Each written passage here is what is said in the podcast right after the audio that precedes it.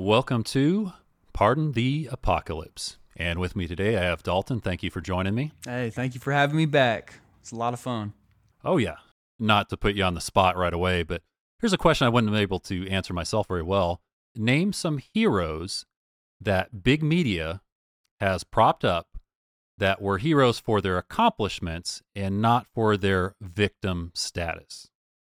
That's a difficult one. I'm not gonna lie. I'm kind of stumped right here. Um, I would say you know everybody has something to be a victim of, but whether they wear it on their shoulder or their sleeve is a different thing. I'm sure everybody has been a victim of something. I'm guessing you could probably name quite a few of them that have been, you know, idolized, you know, made into a hero basically for their victimhood status. Huh? Absolutely, and, and it sells more. It it gets more clicks, and you know it, it attracts an emotional response from the viewer that either they feel a connection with or some sort of uh, understanding it's a that's a difficult question i'm not sure of any that aren't propped up by some sort of victimhood these days Yeah, definitely at one point in the past, but no longer, it seems like. I'd say, you know, looking at some of the magazine covers, I've seen morbidly obese women lifted up as heroes as being bold and brave and putting on the front cover. You know, not so much of like, hey, they cured some disease or something, but just for the fact that, yeah, they are a victim of a situation. You know, I've seen all these other different ones where one person had won a uh, beauty contest and it wasn't because they had less blemishes, a symmetric face, or straight teeth, or a good jawline. Think, yeah, obviously, I mean, you can pump it in AI and it'll say, yeah, this person didn't win on their looks. They won because of their victim status, because they are part of the trans community. And she, you know, just didn't look as good as the other contestants. But definitely, it seemed like they're just picking winners and losers, you know, off of emotions. I completely agree. Two weeks ago, we had talked about how uh, men are very competitive, and women, you're losing to a born biological male wearing makeup in a beauty contest. Now, I would pick every real woman over that trans individual. Not that, not transphobic or anything like that, but I think women are beautiful it's disrespectful to all the women that stood on that stage with that individual to say that uh, he was more beautiful than the rest. And it's a fallacy. It's not real. It's a facade. They're trying to get you to believe what you don't. They're trying to get you to believe that everybody is out to get this individual and they're the only virtuous person to come and be their savior. They're the only true white knight. Everyone else is bad people and they're the good ones. They're, Yeah, they're better try- than the rest of us. They're trying to convince you the sky is green and not blue. And once you ignore your own eyes, we're in a scary place.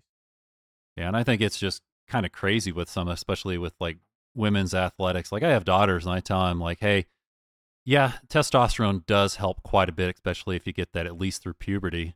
And I tell them like, hey, whatever you accomplish in athletics, it is difficult. You know, women can do so many things better than men. You know, Agreed. emotionally or you know with wordplay, like they could dominate us in a game of Scrabble, just have a natural ability over us.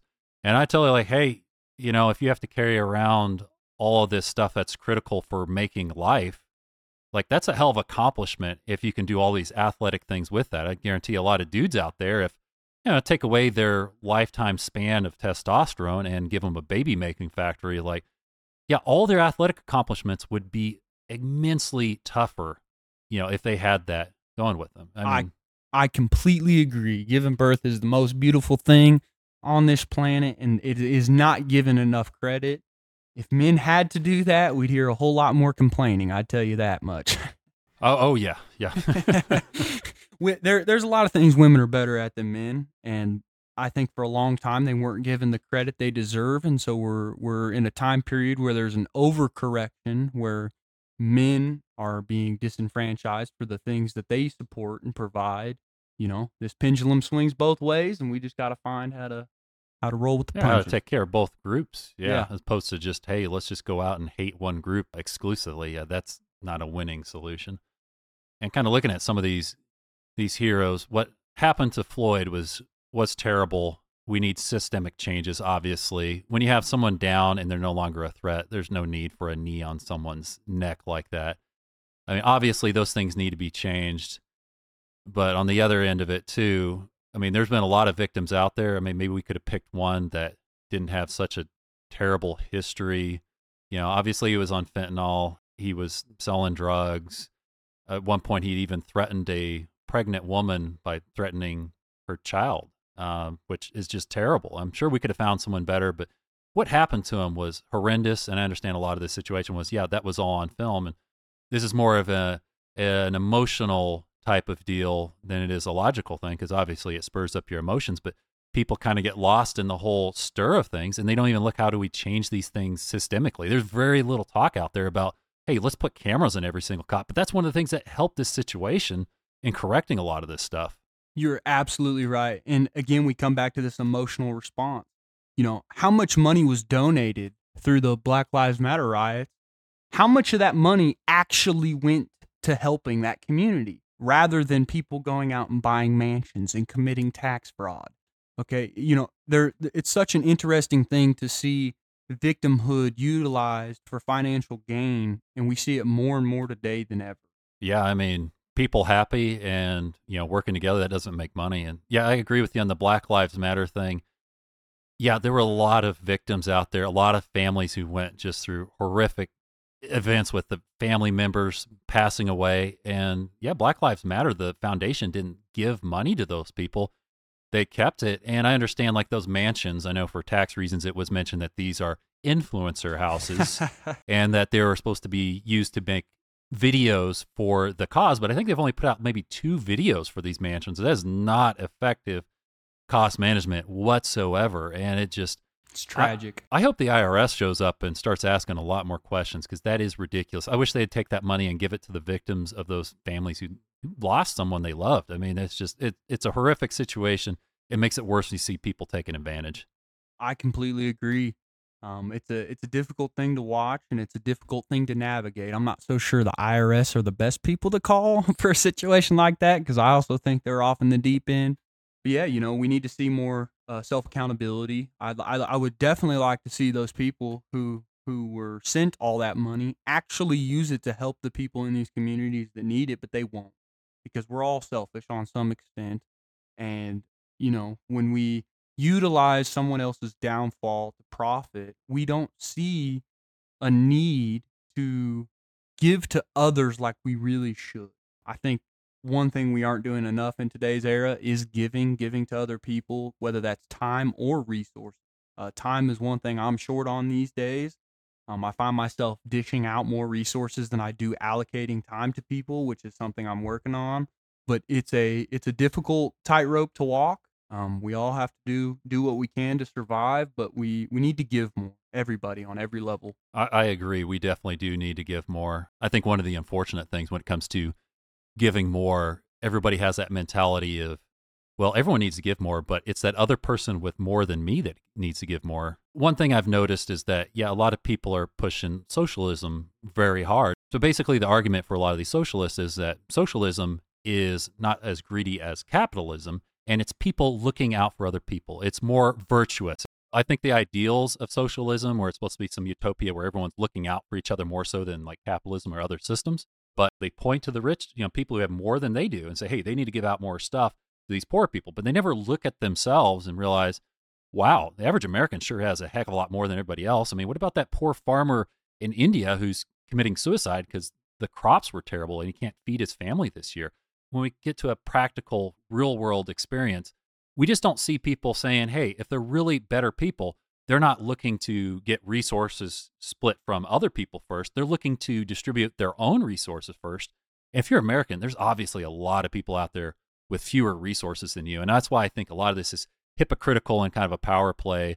Like, yeah, they always want someone with more resources. Hey, you give up your stuff. I'm not giving up mine which is just the opposite of what we should see if these are really just better people. They should be to the front of the line, being like, I'm giving up my stuff right now to all these people less fortunate and, you know, build it up kind of a grassroots as opposed to, you know, break down from the top down. It should be from the bottom up. It's because it's easier. It's easier to deflect and avoid self accountability than it is to actually do the right thing, in my opinion.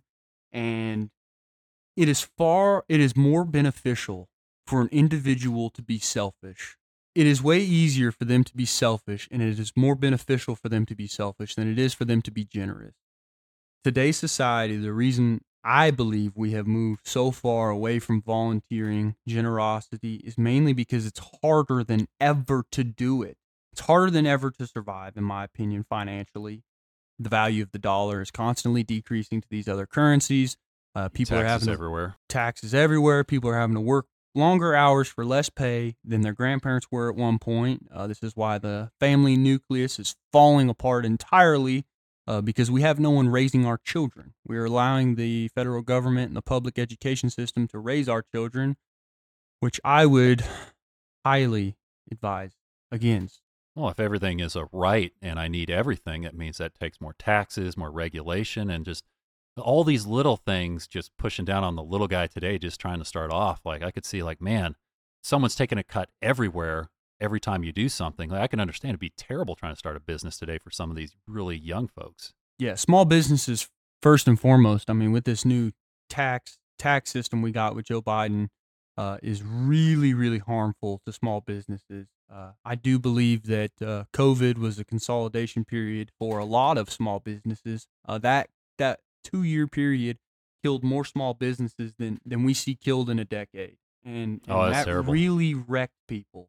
That wrecked people not only through their confidence um, but also also their ability to provide for their family. They were told they were not an essential business, so they must close. And, and you know this was all based on information uh, that was being hidden behind scenes that we now know not to be true. But we weren't allowed to talk about that. And this again comes back to this idea of control and people not taking self accountability for the decisions that they made. Um, this is overwhelmingly why I am frustrated with a lot of the people in charge today is no self accountability, no apology for the decisions that they made that impacted millions of Americans. And the truth is, they still don't care. That is very true. They're just thinking about themselves in those situations. Self preservation. We all do it to some extent, some more than others, just like some volunteer more than others. It's all a spectrum, and we all fall somewhere on that spectrum. What I would say is no matter where you fall, I hope you're striving to be better and to uh, benefit more people around you. You know, the biggest thing with capitalism, often people criticize, is these people who become successful. But what people forget is when I become more successful, I'm able to help more people, whether that is through my resources or through my the freedom that I create allows me more time to help people. And today we aren't having enough of those successful people leading. This is why we can't think of an example of someone who is not held up by a victimhood mentality who is leading or at, at the very least being an example of what we should do or should be. Yeah, I'd say, yeah, there's definitely fewer of those examples out there. And I kind of wonder too, with fewer people achieving that kind of success, I think we're almost kind of getting like a weird kind of religious, almost cult like situation where people are tying their ego as opposed to being a successful business owner. I think a lot of people are tying their ego to, well, I am more virtuous, I am more, you know, moral than thou. And I think we're getting a lot of these situations where a lot of these people, like I said earlier, they don't look at themselves and say, hey, I should give my stuff to people lower than me because that would look as themselves as privileged. And why haven't they given it more? And I think that's what they're avoiding at all costs is they want to have that virtuous high ground. I am more moral than you. I am better than you. And they can't do that if they say, hey, I actually benefit more than somebody else. You know, we all want to look like we're the complete underdog, but really, look around the world, there's always somebody who has it a little bit worse than we do. Age old argument. I had it harder than you do, and that's why I am the way I am, right? People use this as an excuse to how they react to something. Oh, well, reacted like that because of this, right? Instead of saying, "Oh, I had an emotional outburst. It it, it was my fault. Uh, you know, I'll do better to correct that." You know, they say, "Oh, well, I did this because," right? You know, we're trying to deflect yet again that that responsibility of you're a human. You control your own reactions to everything that happens to you. If you can't control that, then you're a child. You're not an adult. You should not be able to to deal with real world scenarios and and this is where Darwinism just hasn't been taking uh, its course like it should. Yeah, I think, yeah, especially with education nowadays, no one is at blame for this or that. And my, my daughters are half African American, half white. And you know, it's just kind of funny. I ask him like, well, what's the school experience for you? What are your complaints of this and that? And she was telling me like, well, I don't hear, you know, derogatory things from, you know, the white kids, but boy, there's some terrible things, you know, from some of the other black kids. You know, a lot of it is targeted at other black kids or mixed kids or this and that. And her being mixed, you know, obviously I don't appreciate some of that. But I mean, I think a lot of it is if you're in a victim class, you can kind of get a lot of freedom to say whatever you want, Mhm. and Get you know, out of maybe we free see, card. you know, maybe we see some of that in some of these minority uh, neighborhoods when it comes to policing. You know, there's a lot of kickback if you're over policing, and unfortunately, if you're one of the people in that neighborhood and you're a victim, an actual victim of a crime, well, some of that might have been a little bit allowed because the police were told, you know, don't come down on people too hard, don't come through this area too often, and it doesn't help people out. Yeah, we see prison terms being shortened for violent offenders. You know, if you're a second degree murder uh, in New York, I believe right now you you can you can post bond or bail, and, you know we see the lightening of of all these crimes, whether that be uh, sexual crimes, which are horrific and should be charged to the fullest extent, or whether you know it's everything down to tax theft. Right? We, we're we're seeing the the rules constantly be broken, first of all, by the people above us. First of all, by the people who are financially capable to do so. Laws only apply to people who can't afford lawyers, okay? People people make these decisions on purpose. A lot of this is not on accident like people think, okay? These were decisions that they made and they prepared for. And oftentimes, if you are at some sort of financial advantage, it puts you in a better spot than if you are uh, at a disadvantage. And unfortunately, there's nothing you can do about that other than working really hard to put yourself on the other side of that line. Yeah, that's why I'm always a big proponent where a lot of these regulations, legislation that make it very difficult for the small business owner, I always kind of feel like, yeah, if someone has a good chunk of the market, even if they're not monopoly or oligopoly status yet, boy, I think regulations should be immensely tougher on them than versus the small person starting up his first business. Like we really got to get back to protecting that small guy because he keeps the big guy honest. When the big guy isn't doing his job, you know, regulation, price setting, we think that helps. Yeah, to a degree, it fails more than we'd like to admit. Boy, does you know that hardworking small business, you know, trying to build something, they keep they keep people honest and it's that that market pressure because you can pressure them with everything else but if you don't pressure them with money and the only way you do that is with competition that's the only way to really get these companies to behave c- correctly and that's why i'm a big capitalist I couldn't agree with you more. Competition is the best thing for society. It is the best thing for people on a basic level. When you when you grow up as a as a single uh, single child in a family, you know you don't have that sense of camaraderie and that sense of having to share your things. You know when when you grow up competing with a brother or multiple brothers or multiple sisters or whatever it is, you know there's a sense of competition that pushes you both to be better right? And, and with business, when you have a monopoly, you have this I don't care attitude. I can do whatever I want. And when there's competition right on your heels, you realize very quickly that you have to do some things that you're uncomfortable with. You have to do some things that appeal to the customers rather than whether it be your ego or what is financially beneficial. Competition is overwhelmingly beneficial for society and for people on an individual level.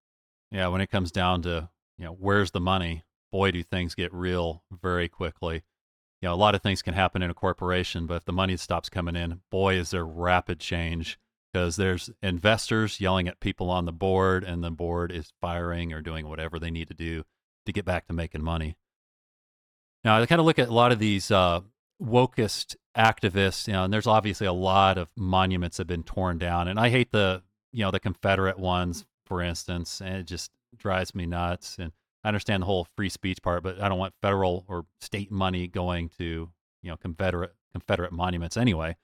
But boy, it just do you think on some of these wokest activists when they're tearing down things like Abraham Lincoln, for instance, do you think if you put any of these people in Abraham's shoes back then, could they have done any better? I don't think they would have done any better. In fact, I think they would have done a lot worse. Actually, I think they would have done a lot worse if they were just a normal person living back in that time. Uh, in fact, I, I'm not really sure what they're accomplishing by doing that. That's my whole question. You know, same thing behind destroying your own inner city. You know, you're destroying your own home businesses in your local community who have nothing to do with what is the real problem.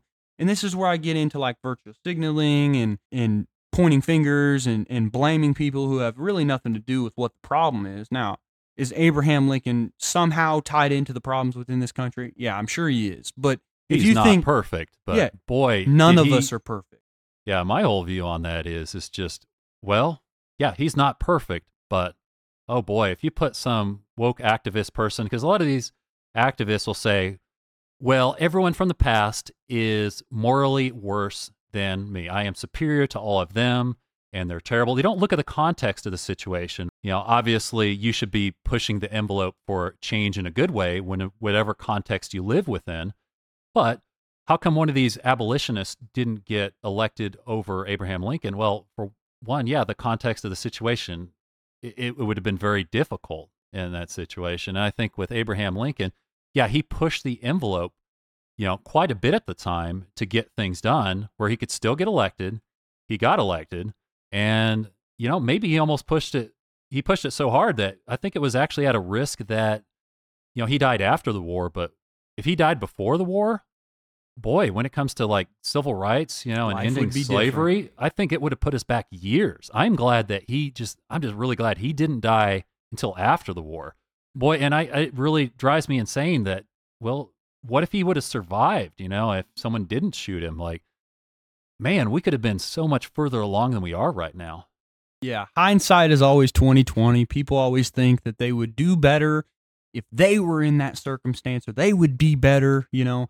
All of the Germans who sent the Jews to shower camp, you know, they all thought they were doing the right thing and they thought that everything was fine and oh, we had no idea what they were doing. You know, all of these kind of people are completely oblivious to reality in my opinion. You know, they don't take any self accountability. They don't take any understanding to circumstance, right? Anybody who is, you know, 100 years ago, for you to say that they're morally wrong as a person is kind of ignorant to the realities of the world of of every race ever in history being enslaved at one point and every person has struggled at one point our scales are just different and, and most people don't take the time to to self-reflect on our life let alone the the person who we are observing life and the things that they had to go to. Abraham Lincoln, I'm sure, went through many trials and tribulations and many things that that put him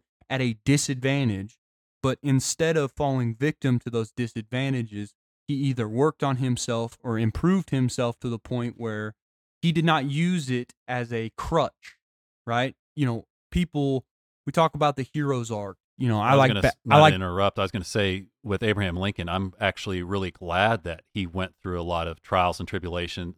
Like I say, I'm really glad that he had to work for his dad for nothing. Like his dad would Mhm. just send him to another farmer, and then he would work for them just hour on end. And you know, he could kind of understand, like, yeah, um, someone not getting paid for their own physical labor, this is terrible.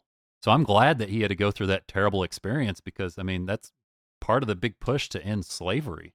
But yeah, yeah, I'm sorry. Go ahead. Go ahead. What you're saying.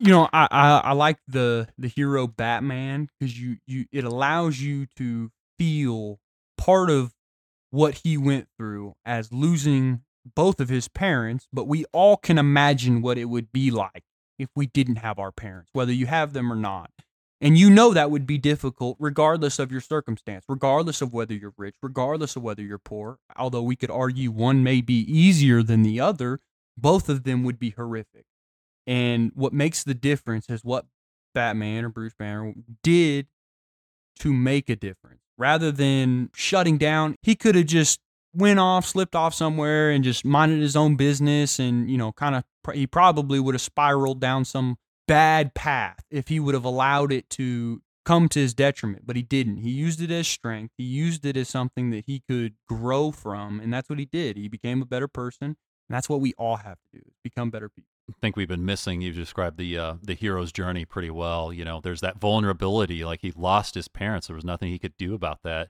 You know, and then there was the work and the growth after that extreme low point. But I think a lot of movies we've kind of missed a lot of that too. Unfortunately, yeah, we want more women superheroes and whatnot. I know with Captain Marvel, a lot of people complained it was a terrible movie because there's no hero's journey. Well, if the person is kind of like Superman, they're just instantly powerful, and they you don't really ex- well maybe Superman in the best example, but you know I guess in that movie they didn't show any vulnerability. You know they didn't show him at the hero at some low point and then growing from that point. Then there's not a lot of entertainment in it. There's no there's no drama because nothing felt at risk. You know, kind of circling back to you know just moving beyond this emotional argument that they're just trying to have and never actually looking at the systemic change. Obviously, we mentioned, yeah, uh, cameras work better when you have them on cops. They make it better for the cop, they make it better for the people. Both of them treat each other statistically way better. And I think on a lot of these other things, is people aren't demanding what they should be demanding. I know, like when it comes to a drug dog, the cops use that so they can get probable cause to search your vehicle. If they already had probable cause, they're not bothering with the dog. And I think one of the things that drives me insane, like, yeah, a lot of these departments do have training logs with these, but a lot of them don't have logs and data on how many times a dog hits, you know, on a car in real life. Because let, us be honest, probably about 10% of vehicles out there, they have drugs in them somewhere. I think people have weed or something in them. And I think if you have a dog that's sitting on pretty much every single car and you're only finding drugs in them maybe 15% of the time, I don't think that's a very good dog. I think they're using this and manipulating it in a lot of cases to bypass people's right to illegal search and seizure. I, I mean, that's what. What are your thoughts on that? Completely. You know, it's it's another sense of control, right? It it's ba- brings back to the to the days of when, uh, you know, if you're a Jew walking down the street, show me your papers right? You, didn't have that right to due process and, and, the ability to to travel as a free citizen. You know, you can break it all the way down to citizen checkpoints or DUI checkpoints, whether those are even justifiably legal. Because in this country, you're supposed to be able to get in your car with a driver's license and a in a licensed vehicle and travel freely without obstruction, as long as I'm not breaking the law. And you simply sitting in the road waiting for people is obstructing my freedom to travel. And, you know, I think largely the government has overstepped their power, in my opinion, well over 30 years ago. Once Pegasus 1 was invented, uh, it, it was game over for the rest of our country as far as, as monitoring. Uh, but Pegasus 2, now they don't even have to send you a text. You don't have to click on an image. You don't have to, you don't have to do nothing. With Pegasus 2, they literally can look at anything and everything that has ever involved any piece of technology you've ever touched. And people don't understand how invasive that is because they often say, Well, I have nothing to hide. So why is it a problem? It's a problem because you are a United States citizen and you have the right to privacy. The minute we give that away, innocent we're, before guilty. Exactly. And, and the biggest problem with innocent before guilty is who decides right? It, it, it, the minute you put the power into one person's hands, it doesn't matter who it is, whether they're morally correct or not. Power over time, this is why, in my opinion, we need to have term limits on every level, but power over time always corrupts itself. Every government in history, in history, has turned tyrannical at one point. And in my opinion, this government is no different. Okay. We are a republic. We are a republic. Okay. The United States is a republic. This is a lot of people's understanding of history is also flawed. But what we need to do is is stay on these organizations and groups to be better. Okay, that's all we can do is try to be better. Do agree that a lot of people are giving up the things they should be demanding to hold, but they're just giving them up freely over the over the idea of safety. People will only give their rights away for safety. That is the thing they always come for, whether it's an emotional response, whether it's a panic mode, whether it's a hey you're doing this for the betterment of your of your community and your neighbor right? It's always under this guise of virtue. Yeah and i think that's kind of the unfortunate part because i mean we see so many different things in society that look too close to how the german people were acting prior to world war ii i remember reading the history books. There's no way i thought a group of people today would be complacent with genocide, but yet we look at the Uyghur population over there in China where they're part African and part Chinese, like, you know, kind of shuffled on and off of those trains. They couldn't go certain places. You know, we've had some show up to Congress complaining about forced sterilizations and things, and just people are very complicit with it. And if you say anything about this or negative about China, a lot of people are like, oh, are you just anti Asian or this or that? Like, that's just ridiculous. Yeah. It's tragic. It, it is really tragic. And what they're doing is they're creating a society that's based on classism.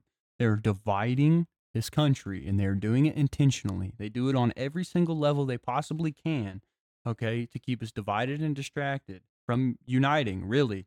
We, we, we talked about earlier about my pet peeve with American. I believe we are all American. If you live in this country, you are an American, okay? You stand for what an American stands for. And the problem is, is we are all pointing at each other in other directions, like the Spider-Man meme, rather than all pushing on one issue or all deciding, hey, we know this is a problem, let's fix it. Okay, we fixed that, now move on to the next problem. No, we all, a million different people have a million different problems, and we're all trying to scream at each other which problem is bigger. Yeah, I do hate the just breaking people apart and just general conversations. I remember in the '90s, like you just hang out with a lot of people a bunch of different views. You know, might you know, I mean, yeah, I mean, you might be hanging out with someone who's Hispanic or African American or all these different groups, and the conversation was about whatever's around us and entertaining at the time. And now, so much of the conversation or the jokes or just anything is just the identity of a lot of this stuff is just around race, and it just becomes a very boring you know exchange and just very weird and we're kind of taught that everybody around us is racist or this or that. And like i said you know my you know my daughters are half you know half black half white. So by society standards they're black. But i mean in so many different situations people like oh just everybody's racist. Like we go out on a walk like cars driving by in the local neighborhood they give us plenty of space. They're very respectful of our safety. Or i remember when i went out to teach her a little bit about handling money that money is a finite resource. So I give her a little bit of money to go buy some candy at the gas station. She can understand that, hey, I can't just go buy everything in there. And it kind of puts her in my perspective that, yes, money is limited, it is finite. And so when we go through this little exercise, I give her a few bucks to go buy some candy at the gas station. And then she's counting out the change and this and that and the bills and whatnot. I'm not kidding you. Like every single person in line was like volunteering, you know, cash and change. I'm like, you guys are completely destroying this learning experience, but I really appreciate the fact that none of you are racist. I appreciate your generosity, but she needs, you know, this is part of this. Little, she has plenty of cash to buy more candy than is healthy for her at this moment and will be just fine. But yeah, I mean, I, I just, I'm not seeing this experience the media is trying to artificially create this narrative they're creating. It's just, you know, in some places I'm sure it's a lot worse. You know, I mean, I don't live in Mississippi, but that's a you know that's an awesome experience that you just explained with your daughter, and I appreciate you sharing with that with me because you know that's more of what we need today. Uh, real life examples of teaching, and, and, you know to see the community come around behind your daughter and, and be willing to help her is a beautiful thing. And I do agree with you. There are places in this world that are far worse, but I would argue that we could find places on the planet that are far worse than any state in this country. Okay. Uh, racism is very much still alive in this world. It, it, I would say it's more alive in other parts of the world than it is here in the United States. But you're right. I would agree that uh, in the last four or five years, I have seen race talked about more than ever in my entire life on every level, whether that not be in a medium, productive manner either, e- exactly, not in a financial productive manner, but not a productive manner Correct, for society. which which in my opinion is very dangerous. You know, when I was a kid, we were just kids running around the neighborhood. I none of us cared what color you were. None of us cared where your financial status was. If you had a bike or a basketball, let's go to the park. We don't care. And this is my this is man, this is such a problem in Well, today's everybody's world. identity now. It's like people have to be all about, hey, I'm part of this race or that race. It just wasn't like that. I remember in the '90s growing up. Exactly. And I think it's unfortunate. I know someone who just had an, an ancestry test done and they're part African American. And I know they know they have some Italian in them. And they always bragged about being part Italian and part African American. And when their test came back, you know, they're more, you know, English than anything. And I'm like, I have some English. So, hey, we have something in common. You're mostly English, but boy, it just felt I, I wasn't trying to insult the individual, but they felt just complete aversion to the fact like I'm like they're only 1% Italian. They weren't as African as the, what they thought they were, you know, and they were much more English. They didn't expect any amount of English and or Irish, and they, they were just almost completely offended by that fact. But I mean, they kind of came around later, like, oh, they're okay with, I guess, being part English or Irish. But boy, they did not like that that first time because it was completely against their identity. Yeah, exactly. They were triggered because it wasn't the identity that they were portraying to reality. I think we need more discourse. You know, the last few years we've been people have been scared to speak out, me including. Um, you know, people have been uh, fearful of of the future, and I think the only way we solve these problems is by more talking. And, and we have been censoring people, canceling people, and, and if you're so afraid of these people talking, why don't you debate them? Why why why do I see these left-leaning individuals begging for censorship and begging for people to be canceled? If you thought your idea was better, simply ask them to come sit down at a table with you and talk about it. Talk about it on live television, talk about it on live radio, talk about it wherever. Talk about it just in the comfort of your own home. You're talk. You're more. right. They're definitely not proponents of the free market of ideas because we do have a free market of ideas, but they don't want that. You know, I, I feel what you're saying because it does feel like they're a religious cult in a way, and Mm-hmm. I think they're looking for more of an emotional experience, maybe maybe a slightly spiritual one. And I, I got to see that when people try and ask them questions, say at like a protest or something. And if you really want to upset one of them, you shouldn't just go up to and say, "Hey, I feel emotionally completely opposite of what you feel on this subject." Yeah, they'll get a little upset, but they actually kind of want to have that argument there. I have a great example of this. I just recently saw a video, and I can't. I'm I'm kicking myself right now because I can't remember the state this occurred in. Uh, but there was a uh, uh, LGBTQ pride kind of uh, kind of parade thing that was happening in a park, and there was a young man, no no older than 20 years old, who was standing on the sidewalk, mind you, a public sidewalk, one of which any person is legally allowed to walk on and communicate on. Uh, he had a microphone and a speaker, and he was reading Bible verses.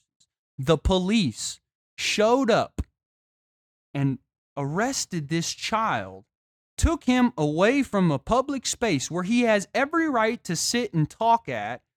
Whilst looking across the the park, you see men dra- dressed in drag queen uniform dancing in front of children, and we are over here arresting a child who is talking at normal volume level, who is simply reading scripture.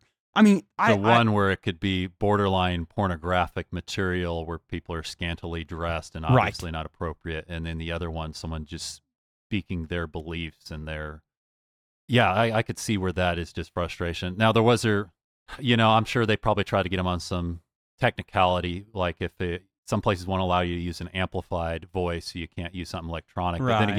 Again yeah it kind of seems like they're using the rules in certain situations almost feels like when they you know that one kid gets hit for selling lemonade outside his you know parents' house without you know registering form, first. yeah. and uh, th- those those are just very ludicrous. frustrating. Yeah. and uh, like I said, it feels like a lot of these people are looking for an emotional experience, like it's some kind of religion, like someone would go to church to feel emotional or go watch a, a drama or something, not because they want to do scientific research, but because they want to feel emotions, you know, real deeply. If you really want to upset one of them, like I said, don't say something emotionally against them. Don't argue them on an emotional level. You know, come with them with facts and research and make it a scientific argument because they don't want to be in a logical state on it, completely sidestepping the argument they want to have. They want to have the argument that you're a bad person because you feel different than me. And you're going to have the argument of, hey, here are the facts. Let's take a look at this. And that'll really upset them. And I think those are the people they want to silence more than anything. They want those people to get out of there, even violently push them out of the park or whatever. completely. They, they they want people to think less, and they don't want them to think for themselves. You know, we talked about last time about communication and how our our community, our our, our music, our infrastructure has all been simplified down to this level where you know they they don't even want you to attack in an argument logically. They want you to react emotionally. And if I have learned anything in my life, It is that if you are acting an emotional response, oftentimes it is it is sporadic. It is it is involuntary. Um, you often, Often say not things, effective. Exactly. It is not effective. And, and logic overwhelmingly destroys these arguments, but this is why they won't debate. This is why most people won't debate. This is why, let's just go into hypothetical real quick. When you have a presidential candidate who refuses to debate on a long period of time, it begs the question why not? If you want to run this country, you should be able to argue until you're blue in the face that you can do it better than the guy standing across from you. And when we completely cut out this side of of litigation and democracy, it, it begs the question: Do we really choose who rules this country or who leads this country? And I use rule intentionally because I don't believe they're leading anything. Uh, I think they're controlling. Yeah, it's a sad thing. We need to talk more. Everybody on every level. Yeah, I think we need to get people back together as well. I think it's unfortunate. Like a- there is a lot of talk, but it, I, I wish the old days where people have camaraderie, where people accomplish a thing together, and they become closer and stronger. And they, I think they're actually you know a little more accepting, you know, of different parts of the other person, you know, having different opinions or this and that. But if we're never ever accomplishing anything, then I think kind of that that boredom and that lack of drama because if the mind doesn't have stimulation it's going to go either, either find it or create it and i think i think we're in a state where we're creating a lot of the excitement and people always seem to think like hey if i have no problems whatsoever that's when i'm going to be happy. Mm-mm. and really regardless of what you accomplish you should be happy with the fact that you're reducing your problems. Like you're always going to have problems but they're going to be much lesser problems you know? I think we're doing pretty good being that we're dealing with first world problems but someone who's going to the expectation there being no problems well for one that's incorrect and you wouldn't be happy either way. You'd be completely bored if you're not trying to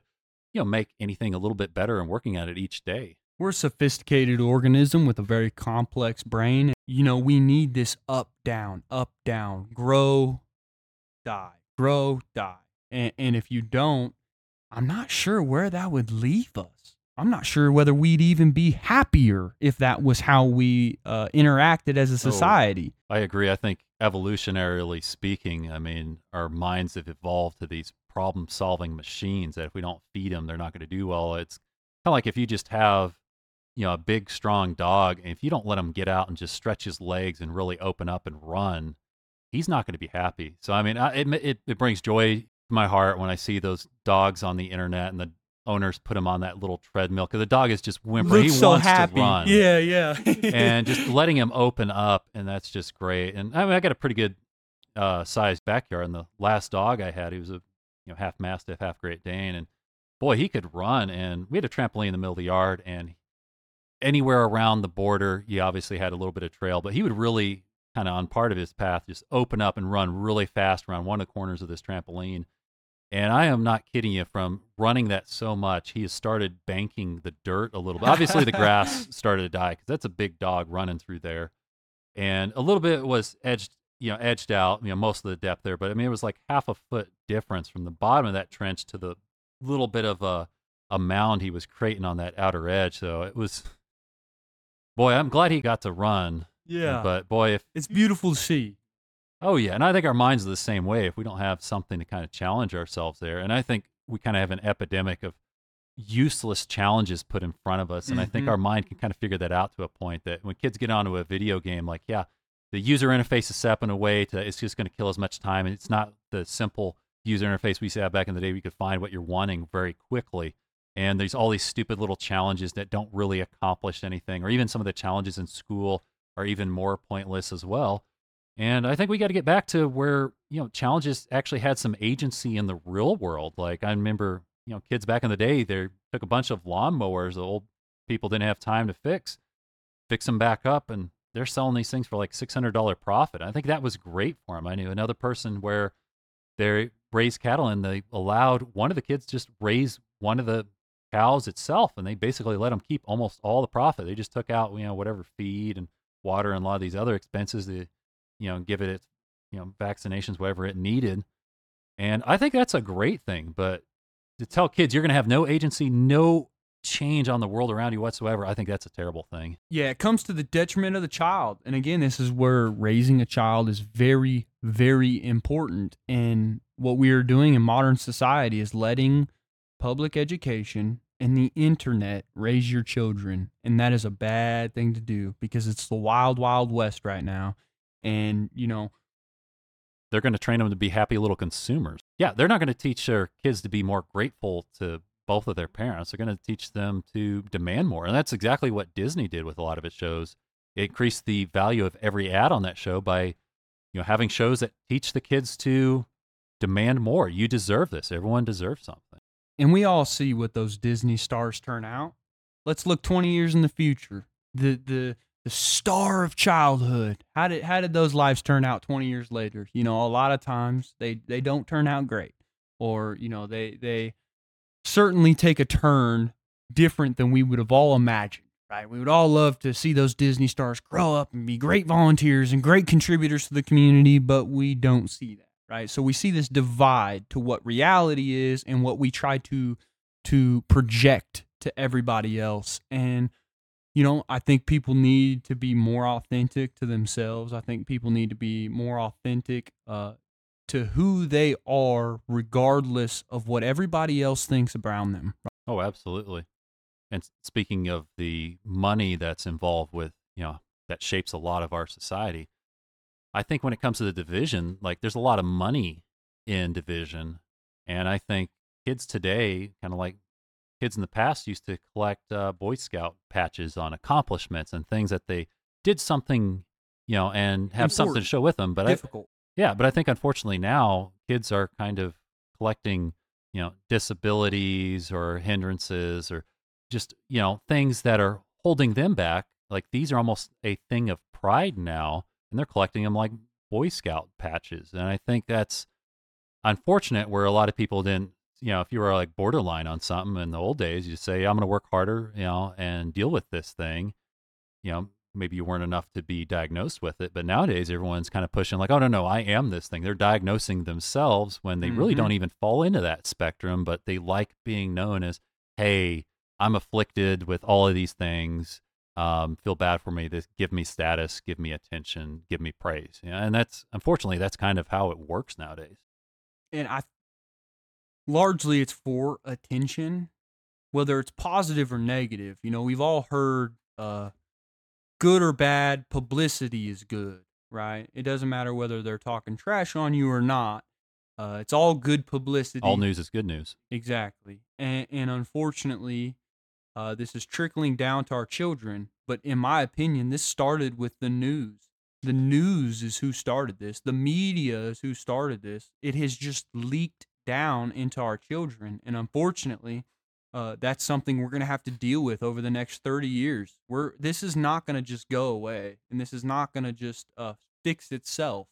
And I don't even think largely that most people are going to be able to be fixed. Yeah. That's the tragic. I think this was a little bit of a cash cow for the media. And so every little bit of division has a certain time frame at which they can play that out. And I think unfortunately they keep dividing out and dividing out, you know, because yeah, at first, you know, it was the only perpetrator, the only bad people would have think would have been white men for the most part, and I think now they've got them gone and thrown in white women as well. Meaning they don't appreciate the new Karen name with that, but I think uh, the division keeps going. Eventually, there's not going to be anyone left. I think there's going to be a situation with the left eating themselves at some point. Which which you see when you look at history, the the further left leaning you you fall, I think the quicker you find yourself in this dystopian society where it's kind of this race to the bottom and people don't seem to care as much for the community as they do for themselves. They require the entire community to identify them as how they see fit rather than worrying about what they can do for their community. And we just need to be better. Generosity doesn't make you money or gain you status, but calling someone out sure does nowadays. Like I said, with this division, you know, they've added in, you know, white women as some of the evil ones as well. You know, I even saw a case recently where there was an African American lady, well, she's also a lesbian, but she was complaining that she had got silenced on this platform for speaking out the dangers of uh, trans women who went through puberty injuring other girls in sports. And she was upset. And I think it's just kind of crazy that I think it just kind of keeps on moving further and further that, you know, groups that were highly protected are now being evolved into the villains. And that's part of the problem, too, is that you already have some villains, but boy, you just need to keep adding new villains and then being more selective on who, you know, who the victims can be. The truth is, there's probably 1% of truly evil, horrific people on this planet.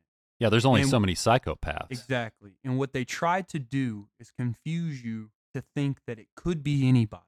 Now, Or every, reality is, almost everybody. Yeah. it could be anybody, but they try to convince you that it's everybody, and it's not. Okay, when what I find mostly, largely, is when I talk to people on a one-on-one level, we often get along far more than we disagree. Right? It's usually just those few trigger words or those few trigger subjects where if you talk about this, you're a nobody, or if you talk about this, you're a bigot, or if you to- talk about this, you're a racist, and it's just yeah. ridiculous. It used to be American families all across the U.S. when it came to Thanksgiving, they just come along and they could talk about anything and everything. And mm-hmm. nowadays, boy, you know. You can't. political, gender, whatever. There's all kinds of things that it'll just destroy, you know, those relationships to where you're afraid people won't be getting together anymore. and that's family. That's Notice what you just said. That's the that's the worst part. You know, even families are disagreeing. Families can't even talk together. You know, it's one thing for for acquaintances or peers to disagree how and did not want to communicate. Yeah, I mean, they have convinced us with all this propaganda just flooding into our TVs and our devices aimed at us. And basically, we're believing the narrative it's telling us that if someone slightly disagrees, slightly disagrees, you know, they're trying to say they're literally Hitler. And it's just, it's so stupid. We've lifted up the white knight protecting the woman in every single situation possible. And we've pushed down the fatherly figure that I, I think that's unfortunate. I think we're doing too much of the white knight stuff that if you even make a woman feel uncomfortable because you have a different opinion, you'll have someone else, some guy step up there ready to punch somebody else. Of course. And, you know, we've had so many kids now who don't have their father in the home. So they just, I think we need to bring back being a dad is a good thing, has great outcomes. And we've just ignored the stats on this. And it's why we have a lot of the different problems we have today with these single parent households. We, we need to raise back up that, yeah, fathers are a good thing.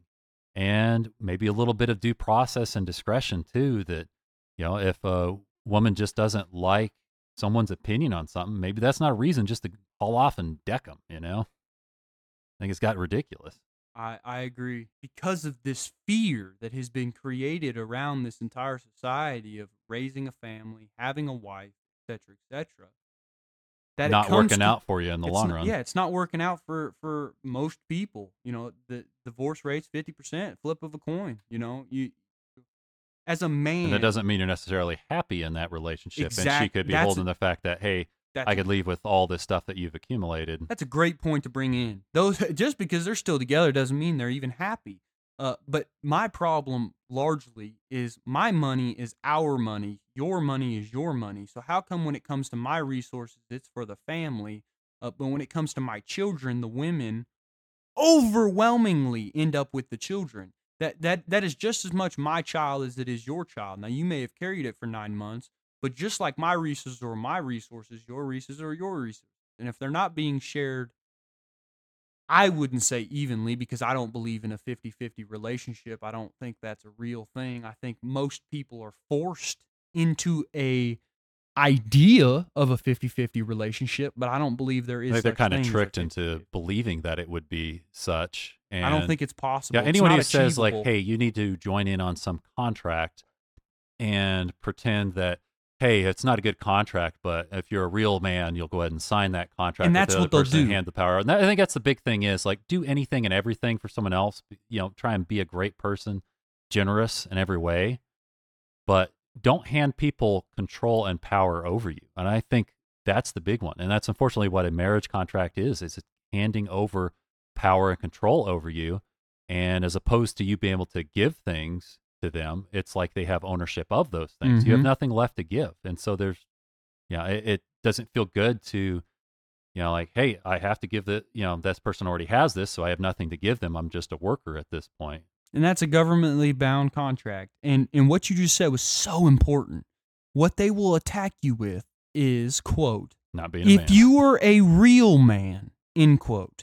That that that sentence right there is so important for people to understand because on every level this is what they do, even all the way up to the government, right? And I'm not saying marriage specifically, but it's always under, well, if you did this, you would be better. Well, if you did this, you would be better. Well, obviously there cer- millions of circumstances where we all could have done better.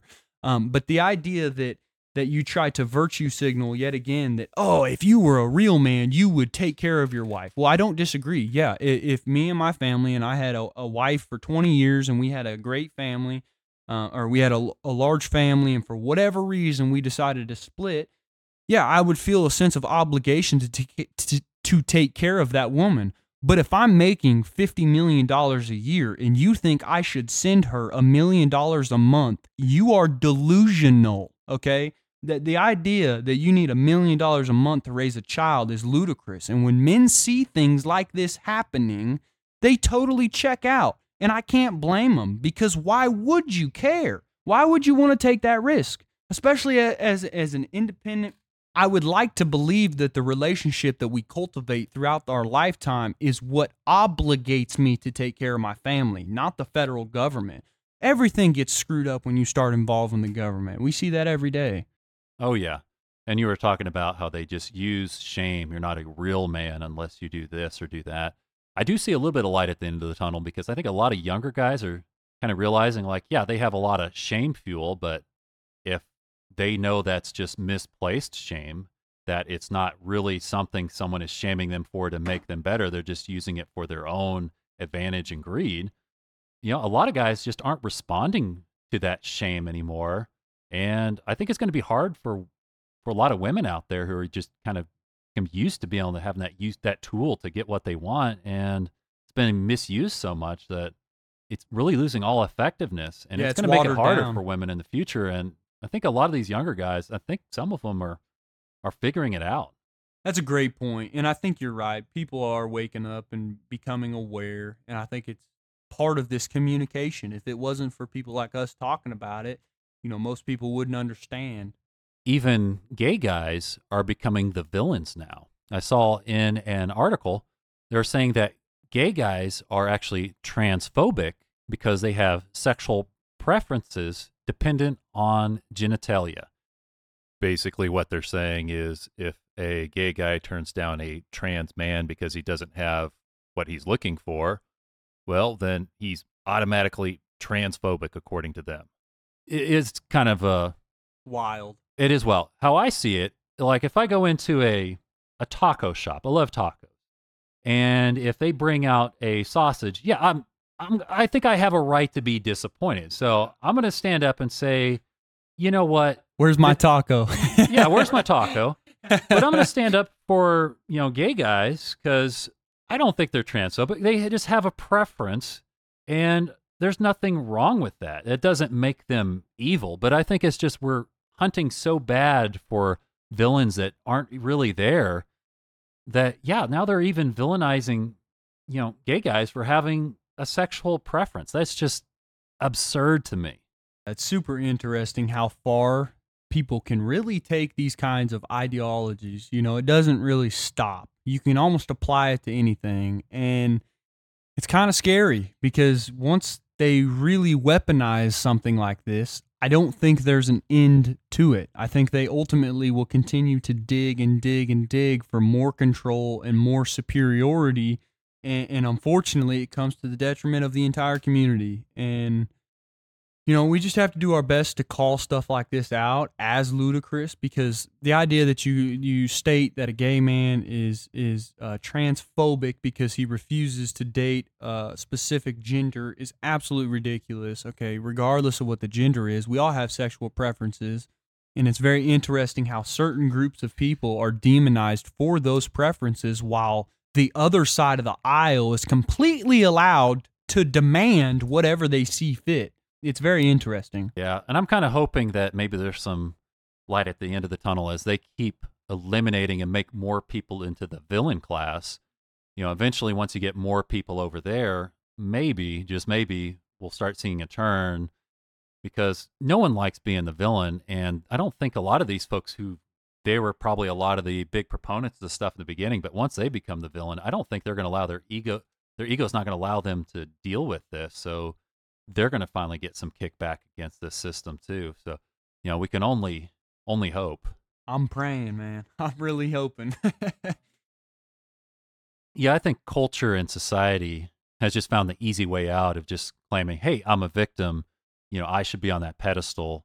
And I just don't know how do we get back to the point where people actually accomplishing things, adding to society, making people's lives better, whether that be, you know, in the family or at school or in their job or these other institutions or government. I mean, uh, what what are your thoughts? How do, how do we get back to that where people are proud to be creators and producers rather than just hey, you know, something happened to me. We have to incentivize the people who are doing the right things. Uh, when a man who wakes up at 6 a.m. every morning to pour concrete is making less money than, than a young woman who's posting pictures of her feet on the internet, you know, it kind of demoralizes him and it tears him down. And it doesn't really help that uh, largely on the internet, uh, what gets clicks and what gets views and what makes money is degeneracy, is you know, negative pranks or bad mouthing or controversial topics or whatever it is. And I think we have to get back to incentivizing good mothers, good fathers, good families, good communities, just a good understanding of what it is to be an American. This is what we have lost. I don't care where you live in this country, what color you are, what religion you follow. You have a place in this country. You have a place to stand next to other fellow Americans to believe what you so what you see fit, but most importantly, to allow the other people to believe what they so fe- see fit. I agree with you, especially you said like mother and father. You know, no longer do we even hold up the mother or the father if they're in a happy marriage and taking care of their kids and doing right by the kids. That's no longer held up. You're right. We do need to get back to looking at those people as heroes, as good people, and people we want to be.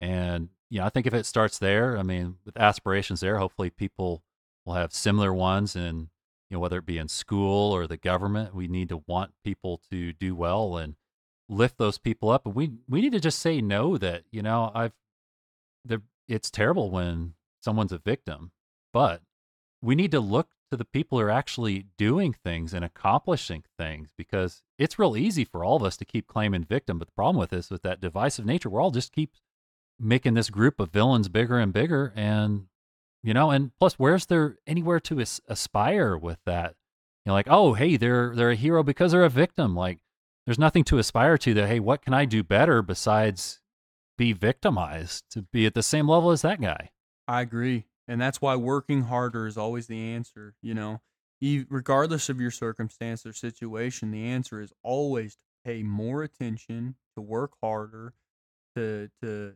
try to be better, be happier, and and just overall benefit the people around you. You know, we all want to better our own circumstance. And me as a man, you know, I, I don't believe me betting bettering my own circumstance makes me a man. I think bettering my family's circumstance is what makes me a man. People need to give more and care more and feel more and man, I hope we do. I hope we find our path.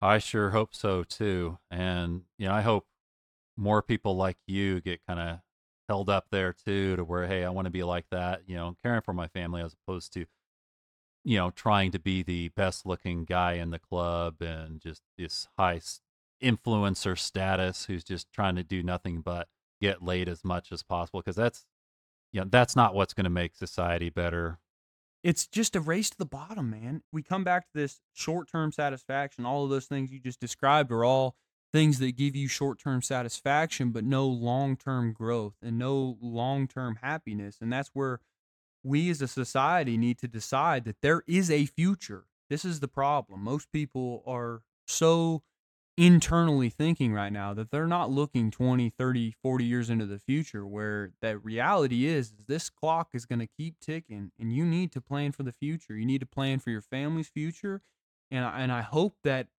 the future you are trying to build is better than one that you had because that in my opinion is what you are supposed to do yeah i think just that overall belief that we can make the world a little bit better place and provide a little bit better for our family. I mean, that's really what keeps people pushing forward. And, you know, everybody watching, uh, you know, raise up those people doing the right things. Ask your kids to do things and accomplish things. There's there's more to life than just, you know, being a victim. We support those folks, but you know, support them to better their life, to overcome, strive, and accomplish because that's where their real sense of accomplishments come from. Because if they're only feeling good because people say, hey, you're a hero, that's temporary. But if someone has agency and can change the world around them for the better and overcome adversity, that's where the real long term satisfaction comes from. So thank you, Dalton. Appreciate it. Absolutely. I'm so grateful to be here, man. Thank you for having me. Oh, yeah, absolutely. Excited to have you on and again sometime. Absolutely. I'm excited for it, man. I think this next topic's really going to be a doozy for us. So. Oh, boy. Oh, yeah. well, stay strong and remember, lift up the real heroes in your community. Love you guys. See you in the next one.